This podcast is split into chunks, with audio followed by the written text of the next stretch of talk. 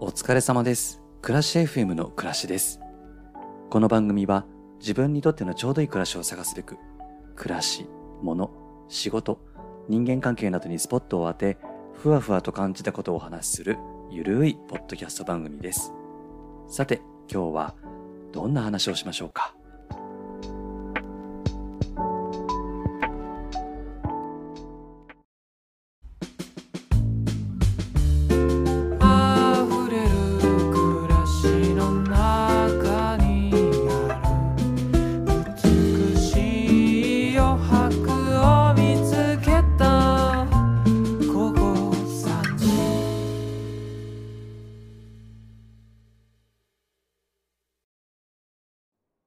お疲れ様です。ズボラ FM の暮らしです。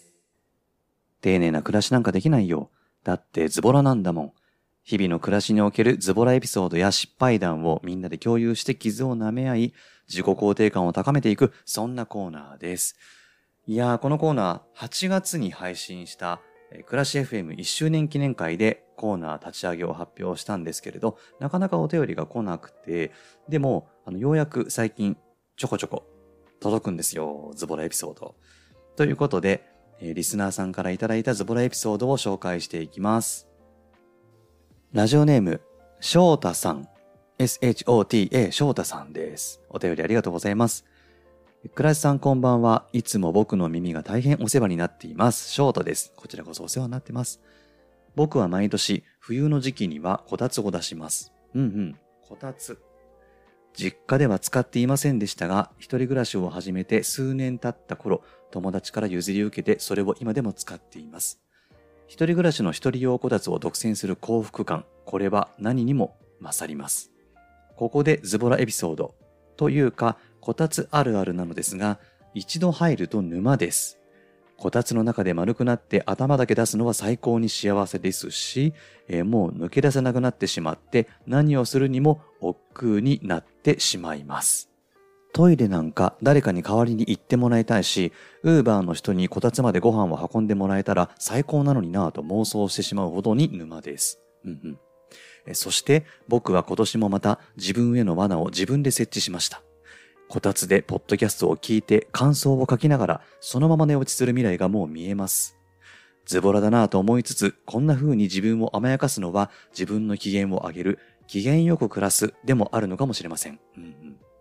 そんな自分に甘い自分も好きなんです。いや、いいですね。そして最後に誕生日おめでとうございました。これからの一年、暮らしさんにとってより素敵な一年になりますように。それでは翔太より。翔太さんお便りありがとうございました。10月にいただいたお便りなんですけれども、10月僕誕生日で、それを知ってくださっていての最後のコメントでしたね。翔太さんありがとうございます。こたつね。もうトイレ代わりに行ってもらいたいとかすごくわかるな。Uberの人にこたつまでご飯運んでもらえたら最高。いや、相当なズボラですな、こりゃ。まあズボラですなっていうか、こたつに入ったら誰しもがズボラになるでしょう。僕も実家ではこたつに当たってましたね。ぬくぬくと。みかんとかの箱がね、廊下に置いてあって、こたつの上にさ、みかんを入れるカゴがあってさ、で、そのカゴの中のみかんがなくなるとね、みかんを取りに行かなくちゃいけないわけ、寒い廊下まで。もうあれがすごく地獄でね、じゃんけんしてみかん取りに行ったりとかっていう、なんかそんなほっこりしたエピソードも思い出したりして、こたついいですね。上京してからは、こたつと全く縁がないんですよ。まあ自分の好みのテイストとちょっとこたつが違うからっていうのもあるんですけど、いやでもね、最近は部屋の見栄えよりも、ぬくぬくとした幸福感の方が、豊かなんじゃないかってちょっと思い始めて、なんかおしゃれ、こたつ、インテリアみたいな感じで検索実はちょっとしてます。いや、なんかいいこたつがあったら、買っちゃうかもしれないんですけど、でも、もともと本当にズボラな性格なんで、いや、まあ本当に家から出なくなっちゃいそうな気がするんで、それちょっと怖いなと思いますね。翔太さんもね、そして僕は今年もまた自分への罠を自分で設置しましたって書いてありますけど、いや、罠ですよ。あれ、すごいやばい罠だよ。こたつ、魔物が住んでるよ。これでも10月にいただいたお便りですけど、翔太さん10月にもこたつ設置したんだね。ちょっと早くないか。まあ、ちょっと寒くなったもんね、10月。一時期、ちょっと。うんうん。そっか。いや、翔太さんお便りありがとうございました。いやー、ズボラ、まあね、こたつでのズボラな暮らしって、まあ確かにズボラかもしれないけど、でも、幸せだよね。翔太さんお便りありがとうございました。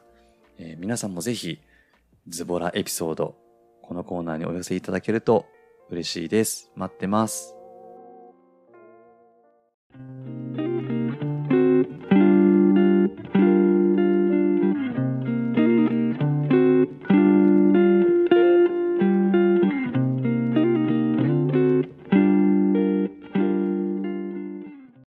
インスタグラムのストーリーでいただいたご質問にお答えしようと思います。くらしさんは休みの日何時に起きていますか？うんうん。だいたい8時、朝8時にも起きるようにしているかな。うん。普段、平日が6時くらいの起床ですかね。平日よりも2時間ほど寝坊して、で、起きたら洗濯機回しながら朝ごはん作るっていうルーティンになってます。でも最近は、もう本当になんかね、疲れちゃってて、10時くらいまで布団の中でゴロゴロしてる日もありますかね。うん。前までは10時とかに起きちゃうと、いやもうこんな遅く起きて日中の時間も無駄にしちゃったなとか、怠惰な生活してる自分ダメだわとか思ってたんですけど、まあでも疲れてるんならもう仕方ないしね、自分の気持ちと体に素直に暮らした方がストレス感じずに済みますからね。なので、すごくゆっくり起きる日もあります。だいたい8時起床です。はい。布団の中でね、こうもう起きてるんだけど布団から出ないでこうゴソゴソするっていう、あれも幸せですよね。これ、もっともっと寒くなってきたら、もう、さらに布団から出る時間遅くなっちゃう。どうしよう、本当に。はい。次。ご飯事情をお願いします。ご飯事情。自炊、外食。気にしてること、できていないこと、理想と現実、など教えてください、とのことです。うん。夕飯にフォーカスしましょうかね。夕飯はね、自炊しますよ。まあ、外食した方が楽だよなーって時もあるんですよ。もう作るのめんどくさかったりとか、疲れちゃってる時とか。なんだけど、それよりも、一刻も早く家でのんびりしたいっていう気持ちの方が勝っちゃうんですよね。だし、もう自分のために作った簡単な料理であったとしても、やっぱりね、家で食べるご飯の方が美味しい気がしちゃうんですよね。まあでも本当に簡単なものしか作れないです。先週のある日は、白いご飯と小松菜のおひたし、里芋の煮物、お麩の味噌汁。でまた違う日だと、白いご飯、卵焼き、ブロッコリーのオイルにキャベツの味噌汁。なんか朝ごはんみたいなメニューがね、大好物なんですよね、僕。あとね、あんまり肉とか魚をね、夕飯にはね、摂取してないですね。めんどくさくって。昼ごはんは社食っていうか、まあ、食堂みたいなところで食べるんですけど、まあ、そこでは肉とか魚とかタンパク質を摂取して、で、家で作るときはもうほとんど野菜ですかね。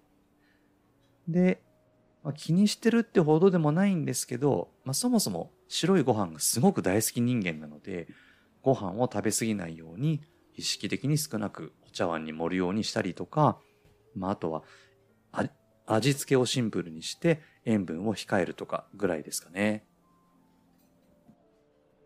理想はね、まあ、休日に作り置きして平日に向けての貯金をしたいんですよ。で、以前はトライしたこともあったんですけど、まあ、続きませんでしたね。なんかね、冷蔵庫にストックがたくさんあると、このタッパーの食べ物っていつまでに消費しなきゃいけないとか、なんかそういうタスクが増えるじゃないですか。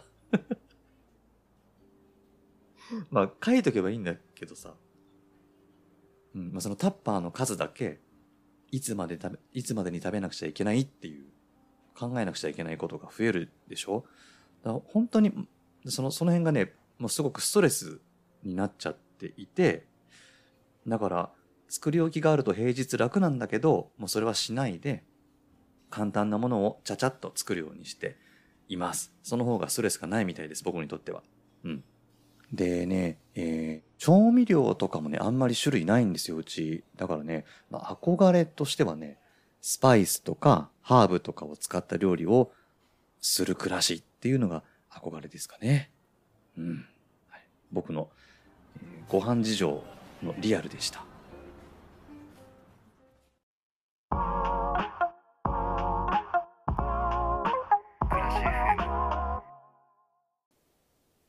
暮らし FM では、暮らしの中で感じたこと、疑問に思っていることを番組概要欄にあるお便りフォームからお寄せください。自分の機嫌を取るための方法を紹介する機嫌よく暮らすのコーナーや、丁寧な暮らしって難しいなーっていうズボラエピソードを紹介するズボラ FM へのお便りもお待ちしております。感想だけのお便りもお待ちしていますので、ぜひお寄せください。よろしくお願いします。いや、今日も本当に最後までここまで聞いてくださってありがとうございました。気がついたらもう95回配信まで来ましたね。なんか、1周年記念をやった時に、あともうちょっとであと100も間近だなと思ったんですけど、いや、100、いや、遠いな。なんか全然到達できなくって、いろんなポッドキャストの番組聞いてますけど、100回以上配信されている番組さんってすごいなって改めて思いました。まあ、100回を迎えてね、暮らし FM 何か変わるかっていうと、まあ何も変わらないんですけれども、まあ、区切りのいい100回に向けて、ゆるゆるとお話を続けていきたいなと思っておりますので、よろしくお願いします。それでは暮らし FM この辺で、暮らしでした。